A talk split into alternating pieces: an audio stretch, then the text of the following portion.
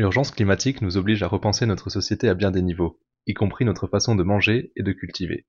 Pour cela, la permaculture apparaît comme un moyen pertinent de revoir notre modèle agricole vers une forme plus durable et soutenable pour l'environnement. Bonjour à tous et bienvenue pour ce nouvel épisode de Jean Permaculture, l'émission consacrée à la permaculture et à l'écologie en général, dans laquelle nous en inviterons chaque fois un acteur, du producteur maraîcher au consommateur, comme dirait l'autre, en passant par les bénévoles, militants ou encore chercheurs. Jingle.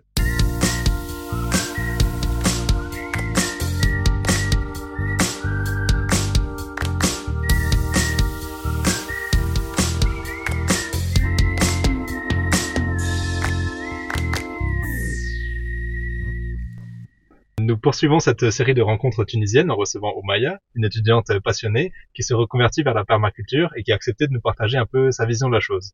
Bonjour Oumaya. Bonjour Mathieu. Alors est-ce que tu peux te présenter un peu plus en détail pour nos auditeurs? Alors, euh, c'est vrai que se présenter en tant que permaculteur, déjà on a toujours un parcours qui est euh, pour le moins atypique. Euh, le, moins, le, le, mien a commencé avec des études de droit. Et, et puis j'ai pris une année sabbatique pour explorer ma passion euh, pour la permaculture. Et, euh, ensuite, euh, j'ai commencé un BTS agricole de trois ans. Et me voilà, je vais à la rencontre de permaculteurs de temps en temps et je poursuis cette passion chez moi, dans, dans mon potager. J'anime quelquefois des ateliers pour des enfants. voilà, en gros, c'est ça. Ok, d'accord. et comment Comment t'en es venu du coup à faire un peu ce, ce virage, cette reconversion? Euh, Déjà, j'ai grandi dans une famille euh, où euh, la plante médicinale avait sa place, euh, avec une mère phytothérapeute. Mais c'est vrai que depuis toute petite, il y avait cet amour pour la plante. on avait toujours une activité dans le jardin. Et donc c'est resté ancré en moi jusqu'à ce jour jusqu'à ce que j'ai pris le temps pendant euh, mon année sabbatique euh, de voir ce que je voulais vraiment faire de mon temps et de ma vie. Et c'est venu comme une euh, comme une évidence. Ok, comment c'est venu? Enfin, comment tu t'es assis un matin et tu t'es dit vas-y c'est ça? J'étais peut-être, je passais par une période dix ans pour le moins assez difficile. Mhm. et je cherchais quelque chose qui m'allait me redonner de l'espoir je suis partie acheter quelques semences et j'avais besoin de voir la vie. Et c'est grâce à ces semences-là qui ont poussé. Euh, j'ai vu que malgré tout, ces semences vont, euh, vont grandir et vont, vont pousser malgré tout. Et ça a commencé par là. Ok, c'est très beau, très beau, très belle motivation. Et euh, visiblement, euh, bah, tu aimes bien partager euh, tes connaissances, mais tu m'as confié aussi que tu as l'impression qu'il y a toujours énormément de choses à apprendre sur la permaculture. on, a, on peut dire qu'on, qu'il faut toujours refaire sa culture en permanence. Euh, quelle place tu donnes euh, au savoir et à l'apprentissage? Je pense euh, surtout dans la communauté de permaculteurs ici en Tunisie et je pense que c'est pareil euh, partout ailleurs. Euh, c'est cette notion d'échange qu'on a. Et c'est-à-dire tout le monde peut être ton mentor mais en même temps on peut apprendre l'un de l'autre. Et par exemple si je vais chez un permaculteur à Morneg ou à Sousse je ne vais pas apprendre les mêmes choses mais il y a toujours cette notion de partage qui va nous unir euh, donc c'est vrai que, par exemple, comme euh, comme Slim, avec qui tu as fait euh, ton premier podcast, j'apprends beaucoup chez Slim, surtout en matière de, de, plantes médicinales et de maraîchage. Mais si je vais à la rencontre d'autres permaculteurs, je vais apprendre en matière d'arboculture, de viticulture, voilà. Ok.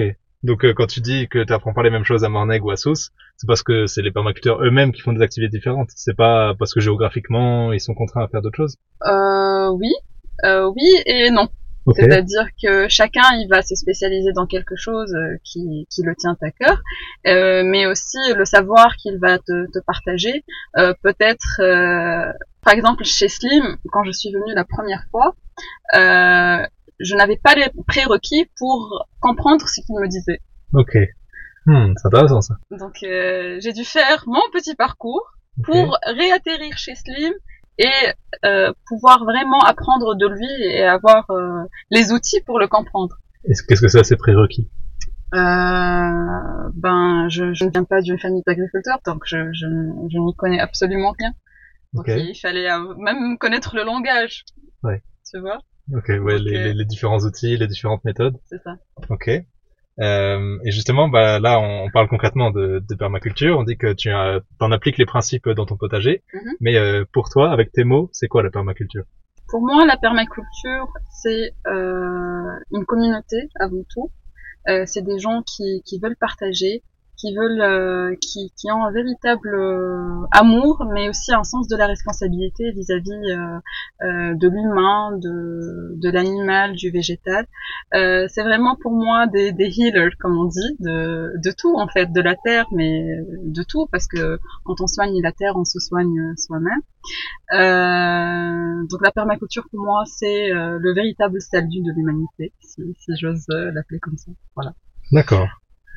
Ok, bah, ça, me va. Euh, j'ai posé un peu les, les, mêmes questions euh, à Slim dans le premier épisode, euh, mais tu as peut-être une, façon différente de voir les choses. Mhm. euh, avec un climat comme le climat tunisien, euh, comment est-ce qu'on adapte un peu les, les, pratiques de la permaculture? Euh, déjà, les enjeux sont, sont vraiment de taille, surtout cette année avec les taux de, de pluviométrie qui, qui s'amendrissent de plus en plus en Tunisie. Euh, donc déjà des, des, notions simples comme le paillage, euh, comme, euh, comme par exemple des cultures qui sont peu gourmandes en eau, comme euh, l'utilisation de nos semences locales qui, qui ont eu des, des, des dizaines voire des centaines d'années pour s'acclimater à notre contexte local. je pense que ce sont de, de, petits gestes mais avec une grande envergure, surtout dans le contexte actuel. déjà on commence les coupures d'eau. Euh, dans plusieurs régions de la Tunisie. Donc je pense que la permaculture offre de véritables solutions et durables, surtout dans, dans le contexte actuel. Ok.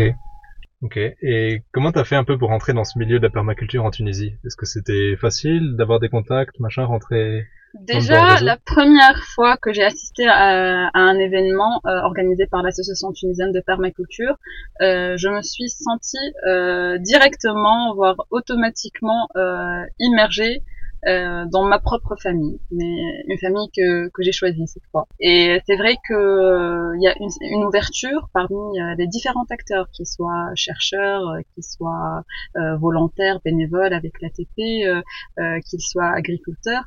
Il y avait cette prédisposition chez, chez chez eux de, de t'apprendre, de te communiquer tout ce qu'ils savaient. De voilà, ils étaient, ils avaient les, les mains grandes ouvertes et tu n'avais juste qu'à demander et.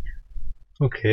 Euh, donc visiblement tout passe un peu quand même par euh, cette association. Oui, oui, c'est. Je pense que euh, c'est comment dire, sans l'ATP, je pense que la permaculture n'aurait pas évolué de cette façon-là en Tunisie. Même si je dis évoluer encore il y a beaucoup de travail à faire, le chemin est encore long, mais je pense que l'ATP a joué un rôle majeur euh, dans l'installation des principes de la permaculture en Tunisie et dans la motivation même des jeunes comme moi, parce que si j'avais pas connu l'ATP, les événements de l'ATP, peut-être que je serais encore, peut-être que je n'aurais pas encore connu la permaculture et euh, je ne me serais pas passionnée autant euh, si, ce n'était pas grâce à, à leurs efforts.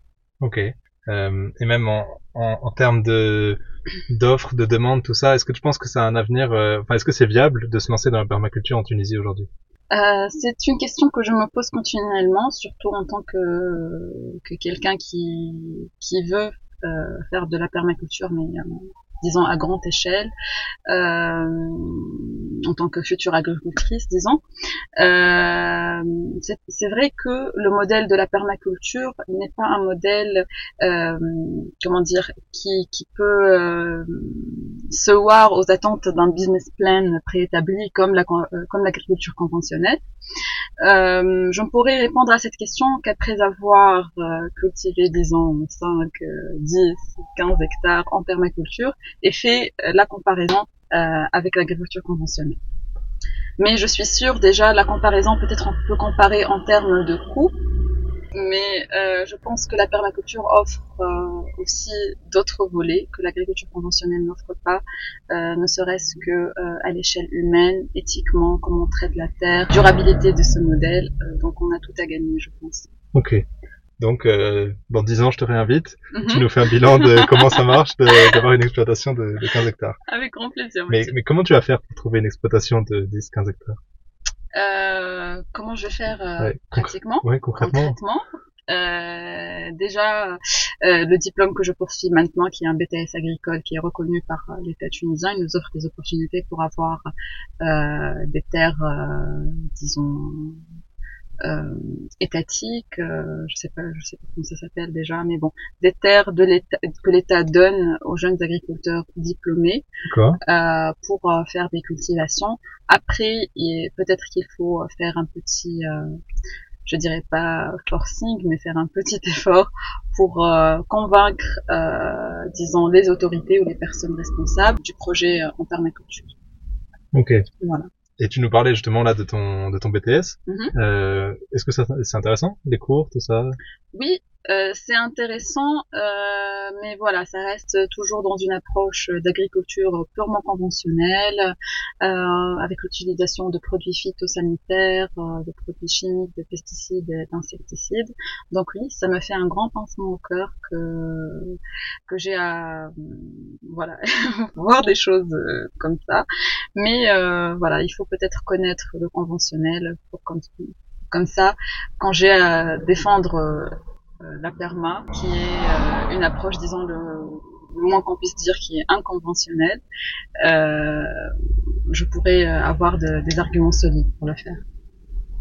Ok, euh, oui, c'est intéressant. Du coup, ça, ça permet de, de, de, mieux connaître un peu tout, toutes les questions. Mais est-ce que tu es la seule dans, dans, dans ta classe, par exemple, à t'intéresser plus à la permaculture ou? Euh, Au départ, oui. Mais quand j'ai commencé à en parler, euh, euh, au départ un peu timidement et après avec un peu plus de, de, de force, disons. Euh, il a commencé, euh, j'ai trouvé un véritable intérêt. Euh, il y a aussi des personnes qui étaient catégoriques, euh, qui, qui voyaient que, que c'était euh, quelque chose qui n'était pas faisable, qui, qui était voilà. donc oui, il y a quelques personnes dans ma classe qui commencent à s'intéresser. je commence à les inviter aux événements organisés par par la TP et j'espère que qu'il euh, que, que ça va dépasser l'étape de l'idée pour euh, pour arriver à l'étape de, de l'action concrète. Ok. Et les professeurs, ils sont comment par rapport à ça? C'est mitigé. Euh, il y en a ceux qui s'y intéressent parce que ils voient sur terrain, preuve à l'appui, que l'agriculture conventionnelle n'est plus viable, que c'est un modèle euh, qui ne peut pas être euh, euh, euh, comment dire, euh, c'est un modèle qu'on peut pas envisager de façon pérenne. Et donc la, la permaculture euh, n'est pas n'est pas acceptée parce que c'est la permaculture, mais c'est juste parce que c'est c'est une solution parce que ils, ne peuvent plus avancer. Ouais. Donc voilà. Et en, en me plongeant un peu dans ce milieu en Tunisie, j'ai aussi eu l'impression que la permaculture c'est à la fois une sorte de d'évolution, de pas de progressisme mais de, de progression. Mhm. et en même temps de retour un peu à des techniques ancestrales. Et euh, vraiment tout ce côté euh, il y en a j'ai l'impression qu'il y en a qui le font. Pas par euh, pour l'écologie ou pour le changement climatique mais juste parce que c'est c'est ancestral et authentique. Oui, oui, c'est vrai. Mm, Même moi, de ma part, euh, pour moi, c'est un retour aux sources. C'est, ça me permet de, de m'immerger vraiment dans, dans ma culture, euh, euh, dans des pratiques ancestrales euh, jusque-là euh, oubliées. Et donc oui, ça donne, ça donne un véritable sentiment de, je dirais pas d'appartenance, mais voilà, tu sens que qu'il y a une véritable communication entre le passé et le présent et que tu es euh, en quelque sorte ce vecteur ou ce this bridge j'ai oublié le mot en français. Euh, mais voilà. Euh, tu vas tu vas être ce, ce point de contact entre le passé et le présent entre l'ancestral et euh, les enjeux actuels. D'accord ok Euh, et euh, les, les réseaux sociaux Mhm. euh, sont souvent critiqués comme étant une partie prenante euh, du consumérisme euh, qui affecte tant la société que la planète. Mhm. Mais avec toi, on a aussi l'impression que c'est un formidable vecteur d'éveil et de. Oui. Euh, Est-ce que tu peux nous dire un peu plus de ton rapport avec les réseaux sociaux? Euh, au départ, j'étais quelqu'un qui, qui n'aimait pas du tout utiliser les réseaux sociaux, donc euh, j'adoptais un peu l'idée que, que tu viens de, de décrire. Mais c'est vrai que j'ai trouvé aussi que c'est euh, un moyen de, de partager euh, et de sensibiliser surtout. Et donc j'ai commencé petit à petit à partager euh, quelques recettes euh, ancestrales, quelques pratiques euh, de permaculture, et j'ai été agréablement, très agréablement surprise, malgré que j'ai une toute petite communauté, mais les gens montraient un véritable intérêt une véritable curiosité. Et c'est vrai, bon, j'ai pas posté il y a longtemps, mais euh, je trouve que à chaque fois que je poste quelque chose en relation avec la permaculture, même des personnes qui n'ont aucun rapport euh, avec l'agriculture ou euh, la perma, ils montraient un véritable intérêt, ils posaient différentes questions et euh, voilà, il y a une, une véritable demande pour euh, quand est-ce qu'on voit la prochaine vidéo, tu vas parler de quoi la prochaine fois. Donc euh, ça m'a vraiment vraiment motivé, c'est un véritable boost pour moi. Donc les réseaux sociaux peuvent être utilisés euh, de façon bénéfique en, en fin de compte euh, et pour, euh, pour le bien de, de la personne. Ok, c'est ça, ça te permet de, de partager tes connaissances que tu développes déjà. Oui. Et euh, il me semble que tu donnes aussi des, des cours ou des formations un peu de pour Mm, planter. on va- J'ai j'ai vu quelque On va, on chose. va pas arriver jusqu'à jusqu'au mon cours et formation, mais voilà, c'est c'est des, c'est des petits ateliers d'initiation au jardinage, que ce soit pour les enfants ou même pour les plus grands. Euh, donc on a fait des, des ateliers de bouturage, euh, des fois, euh, et j'aime beaucoup le feedback après l'atelier quand les personnes rentrent après avec leur bouture de lavande ou de romarin ou, euh, ou autre, et quand on m'envoie un texto après de moi, on me dit ça a poussé, regarde, ça, ça donne une véritable motivation. Et c'est vrai que ces ateliers-là sont un véritable peut-être euh, une chance pour les pour les gens qui, qui viennent, euh, même quand ils ont un tout petit intérêt, mais quand ils ont la plante avec eux et que euh, ils se sentent responsables pour en prendre soin et tout, euh, ça éveille quelque chose chez eux et euh, c'est par là que commence euh, l'aventure des Ouais, Tu sèmes une petite graine et t'espères qu'elle pousse. quoi. voilà, c'est exactement ça. Ok. J'aurais pas mieux décrit. Et donc tu, tu dis que tu le fais aussi avec des enfants. Est-ce que Mhm. c'est important de, de commencer dès le plus jeune âge à les sensibiliser à ces questions-là? Oui, parce que si j'étais à la place de ces enfants-là, j'aurais vraiment aimé euh, euh, avoir plus souvent des, des ateliers de- d'initiation au jardinage. Euh, déjà, ça éveille leur créativité. Euh, J'ai eu beaucoup de d'idées de la part de- d'enfants, euh, genre de 5 à 8 ans, euh, que je n'aurais pas eu toute seule. Euh, c'est vraiment euh, et je pense que les enfants quand ils, ils parce qu'ils sont dans leur spontanéité parce que voilà ils n'ont pas encore euh, appris beaucoup de choses qui, qui sont libres dans leur façon de, de concevoir le monde et de penser euh, qu'ils euh, qu'ils voilà ils te donnent des idées des fois que, que tu n'aurais jamais euh, tout seul. Donc oui c'est très important de commencer dès le jeune âge. Et pour moi aussi, le rêve, c'est de voir ce genre d'atelier dans les écoles.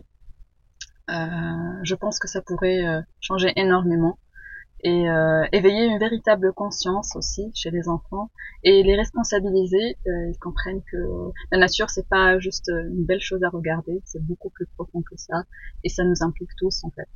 Donc, euh, voilà. Ok. Et tu veux pas, toi, aller dans les écoles, faire des ateliers, proposer? Oui, euh, j'ai dit le rêve, c'est-à-dire de voir ça fait de façon, euh, comment dire, je dirais pas. Presque dans le programme? Oui, c'est ça. Ok. donc euh, intégré dans dans toutes les écoles euh, voilà et, et on voit que qu'il y a un enseignant qui est chargé de faire ça ça ce serait euh, le graal pour moi Ah, si un jour tu es ministre de l'éducation, oui pourquoi pas on sait jamais. Euh, J'allais dire que lors de nos premiers échanges, j'ai tout de suite été frappé par euh, la noblesse de ta philosophie de vie. Mhm. Euh, donc euh, j'allais dire que j'aimerais que tu puisses un peu la, la partager à, à nos auditeurs, mais en même temps, bah, tu l'as déjà disséminé un peu tout le long de, notre conversation. Mais peut-être si tu as des choses à rajouter. oui euh, pour moi euh, commencer euh, que, ce, que ce soit dans la perma ou autre mais surtout dans, dans ça parce que je pense en- je pense que c'est une mission de vie. C'est de commencer là où on est. C'est-à-dire euh, euh, si on a un mètre carré chez soi, euh, une fenêtre, euh, 100 mètres carrés, un hectare, euh, on est capable de faire quelque chose. Donc euh, surtout euh, dans le volet de, de l'agriculture urbaine, donc euh, c'est pour les personnes qui veulent faire de la perma, mais euh, euh, dans les zones urbaines, euh, il faut commencer quelque part, ne pas se décourager, euh, ne pas se dire euh, qu'on est qu'on est incapable, qu'on est impuissant, juste parce qu'on n'a pas l'espace ou les moyens suffisants. Il suffit juste de commencer et euh, faire euh, 1% chaque jour jusqu'à arriver euh, au 100%. Voilà. Ok, très beau. Euh, et bah, pour finir, à moins que tu aies Mhm. encore des, des choses à rajouter, Mhm. euh, est-ce que tu aurais un conseil, une astuce ou une recommandation à faire à nos auditeurs? Bon, je ne dirais pas à dire que j'ai, j'ai, comment dire, j'ai abouti au stade pour donner des conseils ou des astuces, mais pour moi, la perma, c'est c'est quelque chose. Il y a, y, a cette, y a cette quote qui dit If I loved you less, I could have talked about it more. Si si j'aimais ça un peu moins, j'aurais pu en parler euh, un peu plus. Euh... c'est vrai qu'il y a plein de choses à dire. Je, je n'ai pas, disons, euh, euh, un mot précis à dire pour parler de, de ça. Mais voilà, commencer là où on est, commencer. Déjà commencer, c'est très important parce que des fois on est on est beaucoup euh, pris dans nos réflexions et dans nos pensées, qu'on ne passe jamais euh, à l'acte, qu'on ne fait pas euh, même de, de, petites actions qui peuvent nous motiver par la suite pour faire des choses beaucoup plus grandes. Donc commencer là où on est et être bienveillant envers tout ce qui est vivant, envers le, le végétal, l'animal, l'humain, et être bienveillant envers soi-même aussi, c'est important. Euh, et voilà, partager, communiquer et, euh, et euh, aimer ce que l'on fait. Et voilà, avancer. Très bien. Merci beaucoup pour cet échange et à dans 10 ans.